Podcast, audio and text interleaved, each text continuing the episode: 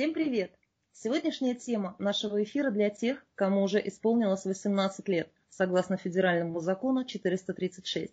Сегодня у нас в гостях известный секс-коуч Дарманская Мария, профи по женскому счастью.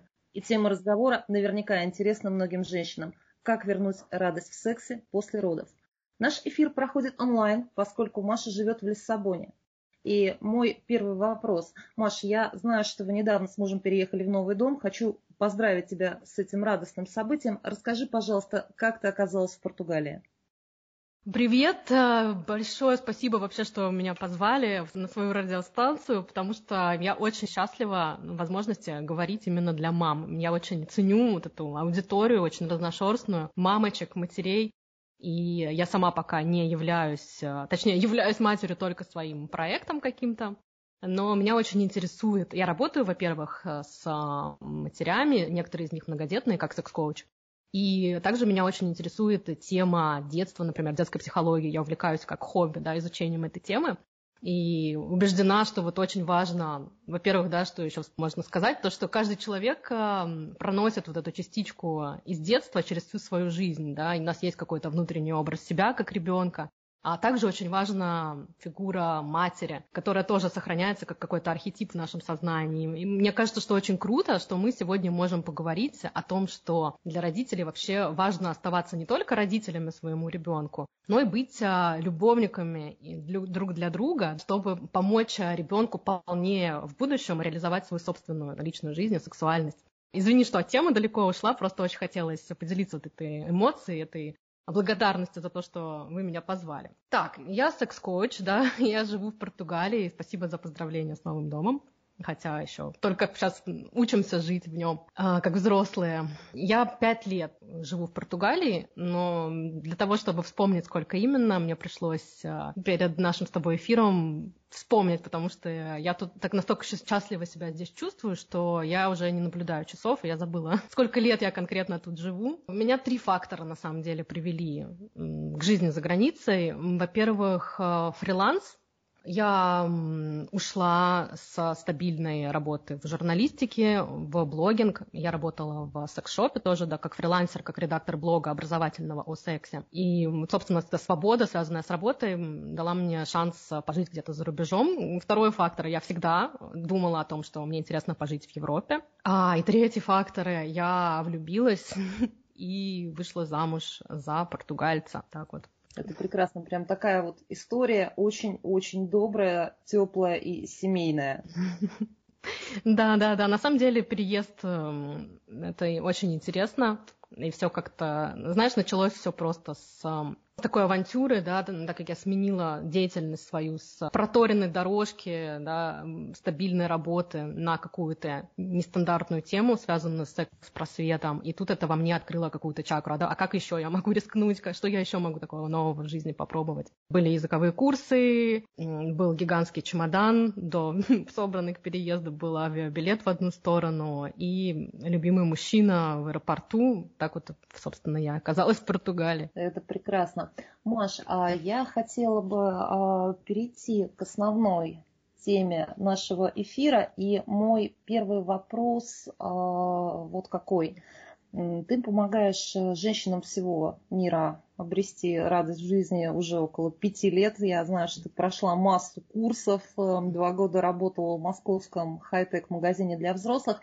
Но вот как ты вообще к этому пришла? Как ты поняла, что хочешь э, заниматься именно этим? А, слушай, мне кажется, что такой для меня был очень интуитивный вопрос. Я еще раз отмечу, что в секс-коучинг я пришла из журналистики. До этого я работала на обычной, скучной официальной работе, но для меня это был ценный опыт, который мне многое дал, но однако я уже ну, всегда, собственно, будучи на вот этом проторенной дорожке стабильной работы, я ощущала, что это не мой путь. И я думаю, что здесь просто была какая-то интуитивная тема с этим. Я писала на дежурные темы, политика, пробки в Москве, погода. Моя любимая тема была социалка. Мне нравилось, часто писала, да, снимала репортажи о жизни людей с ограниченными возможностями. Мне интересны были человеческие истории, из глубинки, дети, пенсионеры. И так получилось, что когда я начала писать о сексе, потеряв вот эту свою стабильную вакансию, совершенно случайно попала, да, в, собственно, в секс-шоперскую тусовку, просто потому что моя однокурсница открыла секс-шоп и позвала меня как подработать как автора. Когда начала писать о сексе, я поняла, что вот она тема, которая действительно касается каждого, и знания, которые меняют качество жизни. При этом тогда, когда я только начинала говорить да, о сексе вслух, не, там, не бояться показывать свое лицо, да, и говорить, что да, секс это нормально, мы всем занимаемся, например, в блоге, да, или подписывать статьи там про какую-нибудь анальную стимуляцию своей а, реальной фамилией, реальным именем и там свою фотку рядом с этим делом ставить. Тогда, когда я вот это начинала делать, это было очень экзотично. В России у нас все-таки было не принято вот настолько открыто говорить об этом в такой молодежной среде, да, в young adults. И у меня сразу получилось, потому что мне было очень интересно. Ну, мне я, по крайней мере, сама себя так оцениваю. Мне кажется, что у меня получилось. Мне было интересно искать язык секса. Мне было классно искать какие-то простые, забавные, не пошлые, яркие слова, которые бы вот описывали вот этот самый сокровенный процесс, которым мы все занимаемся после там, достижения определенного возраста и практически до самой смерти. А, я поняла, что вот секс-просвет — это дело, которое полезное и ценное окружающим. Потому что когда ты прочитал про какой-то новый фестиваль, про политику, про пробки, про погоду, ты, по сути, просто пропустил мимо ушей вот эту информацию, ты развлекся и забыл в лучшем случае, а в худшем случае ты просто зря потерял время. А вот информация про секс, про близость, про отношения, про заботу о, своей, о своем ментальном здоровье, если она качественная, то она меняет твою жизнь прям буквально в тот же вечер. Вот. Очень э, здорово и классно ты это описываешь. А я хотела бы задать следующий вопрос. А, смотрела ли ты а, когда-нибудь фильм «Тали» с Шерон Стоун? Я хотела бы для наших слушателей вкратце напомнить сюжет. А, героиня рожает третьего ребенка и сталкивается с такими проблемами, как холодность мужа, эмоциональное выгорание, усталость. И в конечном итоге ей рекомендуют нанять ночную няню. Это очень хороший, добрый фильм. Там рассказывается о том, как женщина все-таки смогла реализовать себя и сексуальную фантазию мужа. А вопрос а, мой заключается в следующем. Про проблемы после родов, с которыми сталкиваются пары, а, говорится много. А именно проблемы женщин. Как им наладить интимную жизнь после родов. Конкретно этот фильм я не смотрела, но то, что ты описываешь, конечно, это типичная проблема молодой семьи. Вообще прекрасно, что сейчас есть э, фильмы о мамах и сексе. Мне в голову еще приходит э, фильм, например, «Плохие мамочки», где тоже показывается, что матери, они вообще-то тоже хотят еще развлекаться и веселиться. В известном фильме Эрин Брокович тоже была такая линия, да, как одинокой матери, соло-маме, как ей выстраивать свою сексуальную жизнь. Ведь ей тоже это продолжает эти темы быть интересными, даже после того, как она становится матерью. А, даже в «Сексе в большом городе», да, «Отчаянные домохозяйки», «Большая маленькая ложь», тоже вот были такие вот а, героини. И это круто, что мы можем видеть примеры таких женщин на экране. К сожалению, у нас а, есть такая тенденция. В Европе, в Америке снимается очень большое количество фильмов именно посвященных реализации женской сексуальности после родов, после определенного возраста. Они снимаются в жанре, как правило, комедии, мелодрамы, у нас в России очень мало э, аналогичного продукта, и, соответственно, отношение к этому вопросу какое-то более закрытое, об этом не принято говорить, uh-huh, об этом uh-huh. не принято спрашивать, приходить к э, психологу или к какому-нибудь еще специалисту. То есть, соответственно, mm-hmm. пытаются решить свою проблему в основном либо общаясь с подругами, либо просто ее не решать. И mm-hmm. я бы хотела сделать в данном вопросе упор на российских женщин, которых, несмотря на то, что смотрят американские и европейские фильмы, но все-таки зажаты некими рамками менталитета российского.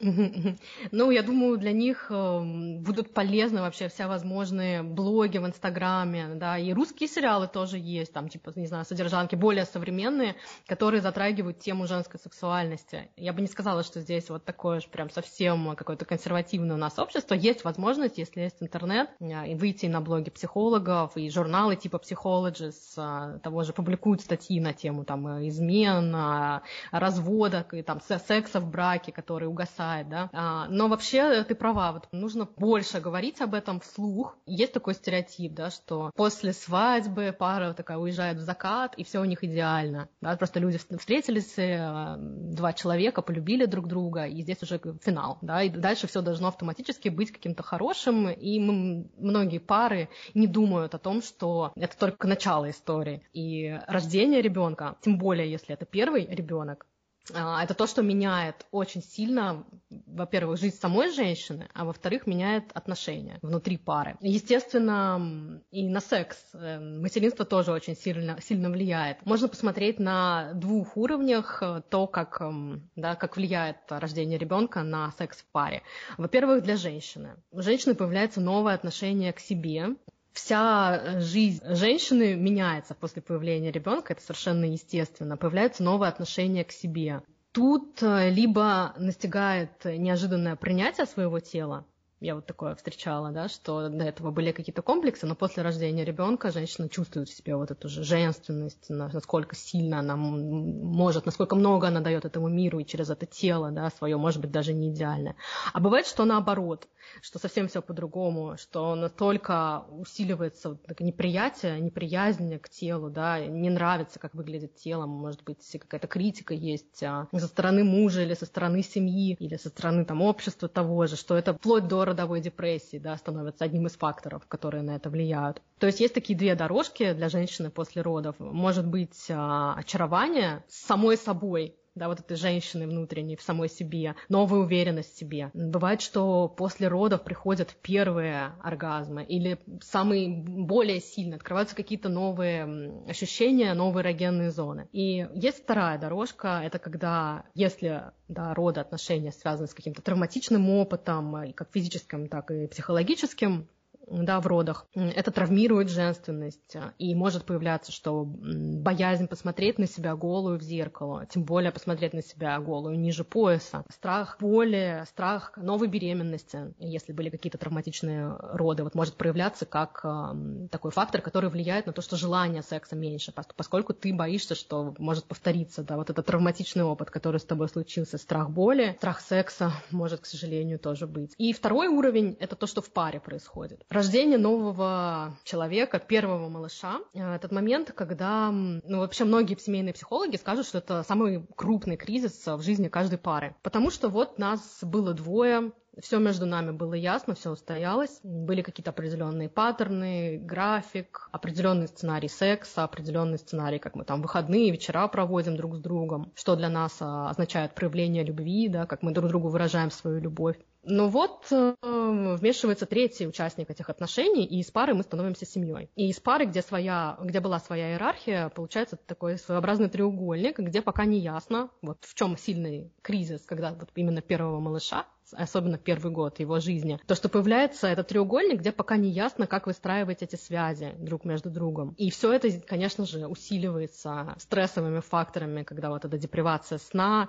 когда у тебя совершенно пропадает свободное время, когда жена, если она работала, она, оказавшись эм, таком, оказывается своего рода домашнем аресте, а, одна, а, одна, один на один, да, одна на одну с бытовухой. При этом часто говорим, как жене может быть плохо вот в этом всем, в таком состоянии стресса наедине с ребенком целый день одной. Но мы еще не учитываем, как плохо мужу тоже может быть, поскольку от него теперь зависит выживание двоих людей, да, самых важных в его жизни. И это, конечно, огромный стресс для пап. И в защиту пап можно сказать то, что если мы, женщины, мы можем друг с другом разговаривать, делиться своими проблемами, плакать, плакаться, да, там, э, родственникам своим звонить. И вот есть, например, э, мама FM, да, а папа FM пока нету. И мужчинам тоже тяжело, они очень стараются, при этом у них эм, при этом они редко могут поговорить на эти темы. Правильно ли я понимаю, что мужчины практически не обращаются за психологической помощью и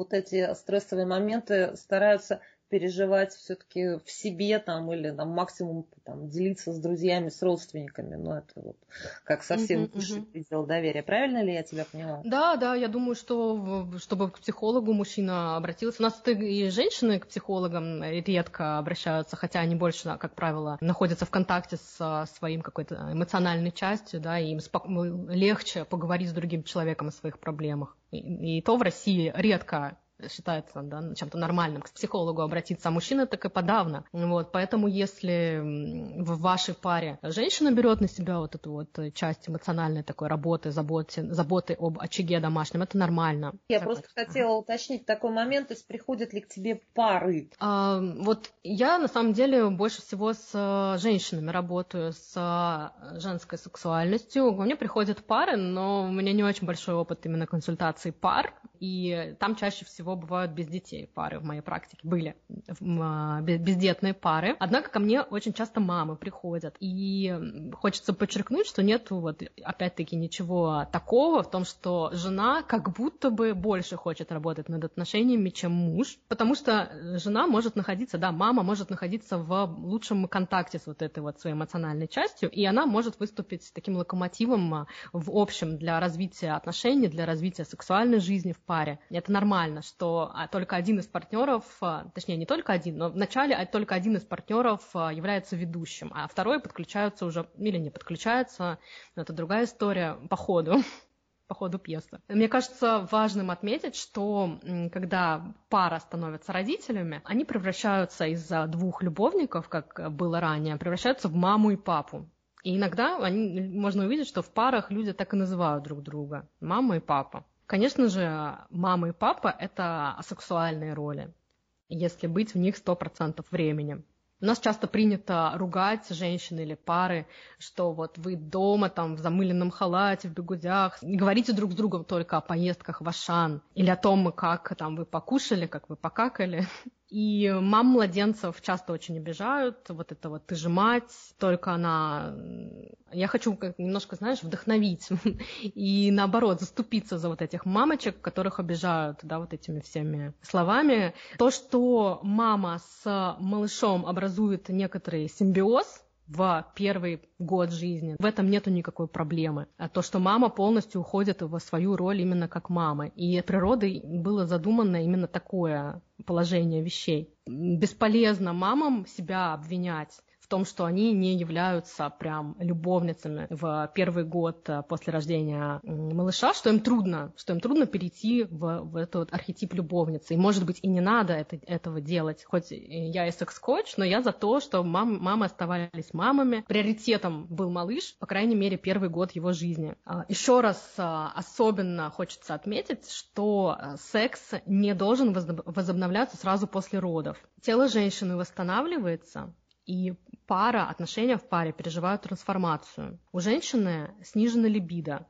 если она кормит грудью, или даже если не кормит грудью после родов, это естественно, что либидо снижена. И по результатам а, некоторых исследований у мужчины тоже снижается либидо после рождения малыша. Эм, да, как я уже сказала, первые шесть месяцев не являются приоритетом для пары заниматься сексом. Просто часто я вижу у себя на консультациях женщин, которые пытаются раскрыть в себе любовницу, поскольку муж просит секса, муж считает, что если жена его не хочет, то это какой-то признак того, что в отношениях все плохо. Вот здесь вот я особенно подчеркиваю, что это норма, то, что первые полгода, год после рождения ребенка женщина секса хочет меньше. И это не является признаком того, что она вас не любит, что ваши отношения распадаются, да, что пора там себе, не знаю, любовницу подыскивать тем более. Да. Так задумано природой было, чтобы человек все свои силы отдал э, ребенку, пока он вот, э, является новорожденным. Пока женщина кормят грудью. Э, даже вся гормональная система работает именно на заботу о ребенке. И э, есть такое понятие пролактиновый мозг, э, который отключа... когда отключается у женщины либидо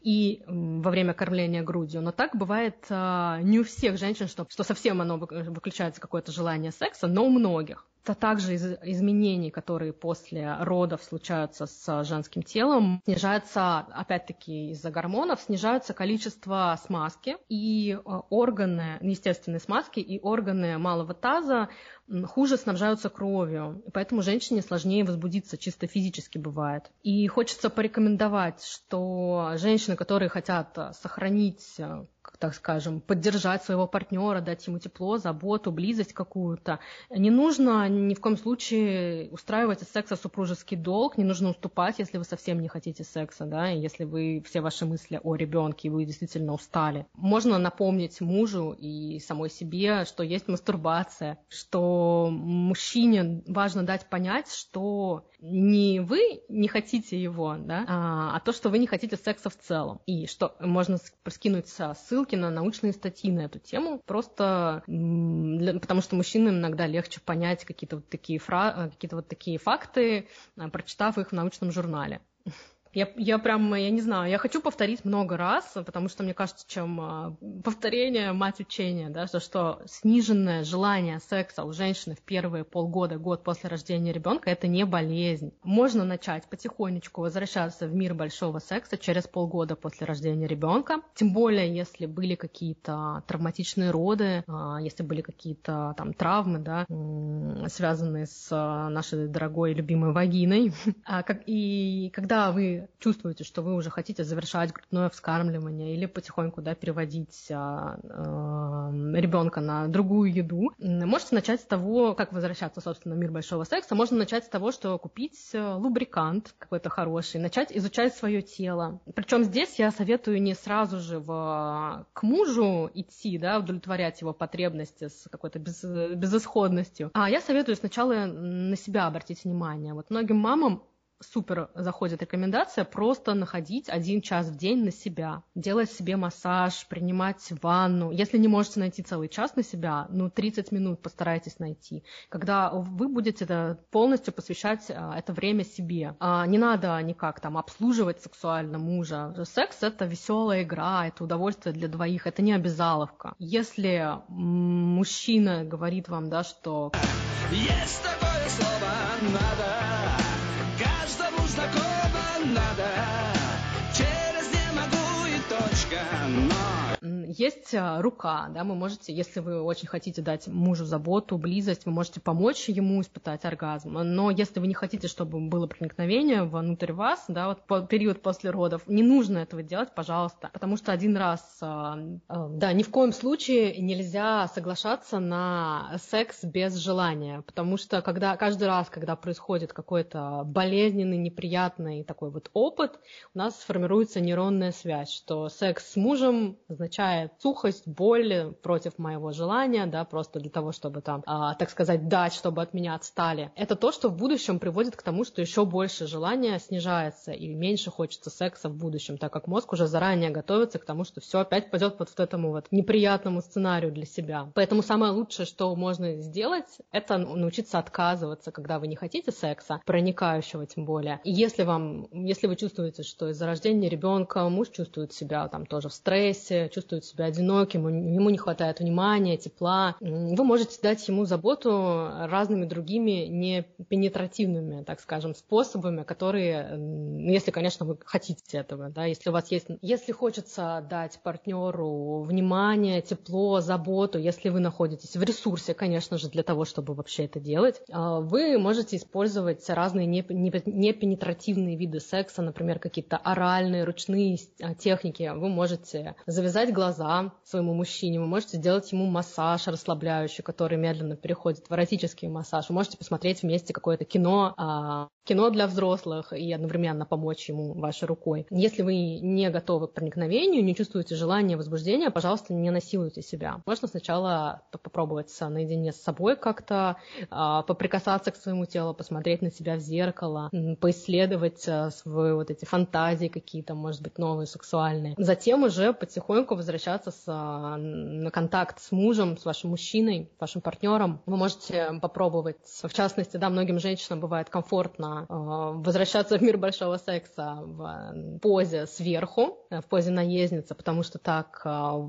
чувствует женщина, что у нее больше контроля, и если есть какие-то болезненные ощущения сухоть, то легче контролировать процесс. Вот. И также не спешите испытать оргазм, да, и старайтесь фокусироваться на максимуме удовольствия от процесса вот этой близости со своим партнером. Не нужно всеми силами дать разрядку партнеру или стремиться самой испытать оргазм. Но это рекомендация, которая хороша не только для а, матерей, вообще для всех женщин и для всех людей будет полезна, для всех пар. А в своих эфирах и публикациях ты очень много рассказывала про специальные инструменты для тренировки интимных областей организма. Да? То есть мы плавно переходим от вопроса, как вообще вернуться в мир секса, а к тому, как себе в этом помочь. Просто женщины часто сталкиваются с тем, что не могут сориентироваться в том, что выбрать, что им действительно нужно или не нужно, но вот заинтересовало. А как оценить качество изделий, как ими пользоваться. А еще одна проблема, э, которую мы довольно часто слышим, это отсутствие сил, времени для того, чтобы тренироваться. Что ты можешь порекомендовать в данном случае? До того, как приобретать какие-то тренажеры Кегеля, какие-то другие снаряды, так скажем, для интимных тренировок, а, я советую первым делом а, проконсультироваться с гинекологом, потому что есть а, показания и противопоказания для того, чтобы накачивать интимные мышцы. мышцы. И нужно об этом помнить и не пускаться в какие-то самостоятельные эксперименты без того, чтобы проконсультироваться. Допустимо ли вообще в вашем случае, не приведет ли это к каким-то неприятным последствиям, да, скорее, чем к приятным. Кроме того, есть стереотип, якобы всем рожающим, рожавшим женщинам, родившим, а нужно тут же бросаться и накачивать те самые мышцы. Я хочу сказать, что это не так. Многие женщины вообще, в принципе, роды проходят легко, и они свои мышцы э, совершенно таки, в таком же состоянии ощущают, как и до беременности, до родов. Если же... А, но бывает и так, что вам даже гинеколог посоветует пройти через э, некоторую реабилитацию, да, для того, чтобы вернуть чувствительность, э, для того, чтобы повысить тонус мышц интимных. А самый лучший девайс, который на сегодняшний день есть в секс-шопе, а, это умный тренажер для мышц тазового дна. Это не какой-то один вид, их есть несколько. Что значит умный, да? Это так, такой э, тренажер для тренировок Кегеля, который имеет обратную связь через приложение в смартфоне. А, либо же он э, докладывает, так сказать, вам о результате вашей тренировки а, с помощью вибрации. Да? В принципе, все тренажеры для интимных мышц можно разделить условно на два вида. Есть такие бабушкины, так скажем, методы, да, там, допустим, какие-то вагинальные шарики со смещенным центром тяжести, или вот еще иногда упоминаю знают, йони яйцо, да, какое-то, какую-то такую округлую в яйца э, штуку, которую иногда делают, кстати, из натуральных камней, что не всегда безопасно для женского здоровья, которую вот можно поместить внутрь. Но это не, как бы, не современные, так скажем, способы накачать интимные мышцы. Сейчас самое лучшее, что есть на рынке, это игрушки, умные игрушки, которые сделаны из стопроцентного медицинского силикона. Это материал, который самый безопасный. Вот если, например, возьмем те же вагинальные шарики или йони яйца, которые делают из а, натуральных камней. Некоторые гинекологи отмечают, что это пористый материал, а, следовательно, это место, где могут размножаться бактерии,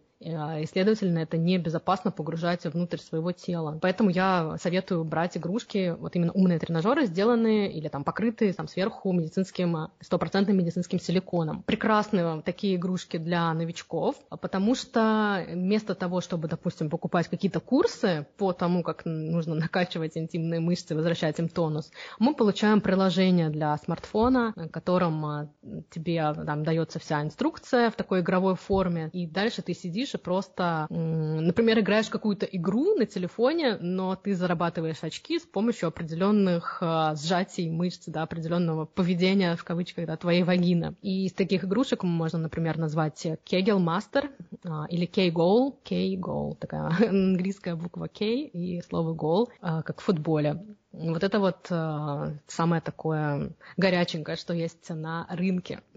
И также, если вы идете покупать себе какую-то секс-игрушку, любую, не обязательно именно тренажер для мышц тазового дна, обращайте внимание на проверенные секс, а, которые обладают репутацией, в которых есть живые отзывы, которые сотрудничают напрямую с а, производителями игрушек, или вы можете обратиться сейчас в нашем современном мире, вы можете купить игрушку напрямую на сайте производителя, без каких-либо посредников.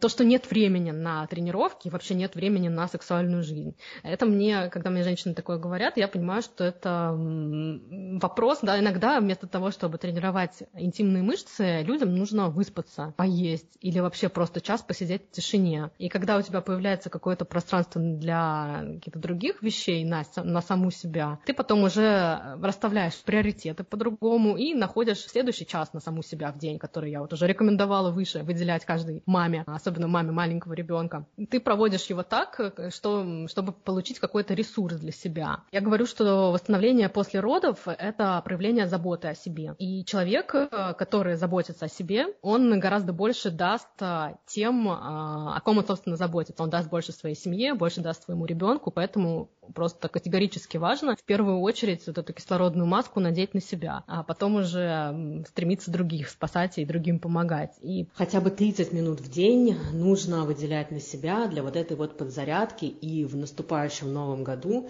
я хочу пожелать всем слушательницам найти эти несчастные 30 минут, а еще лучше час на то, чтобы подпитаться ресурсом и дальше вот эту энергию, ценность передать своим близким, в первую очередь нашим детям. Наша беседа плавно подходит к концу, и я хочу сказать тебе огромное спасибо за то, что поделилась ценными знаниями и инструментами. Друзья, с нами была Мария Дарманская прямо из Лиссабона, и я, ведущая Наталья Драчевская. Оставайтесь с нами и до новых встреч на канале Радио Мама. Радио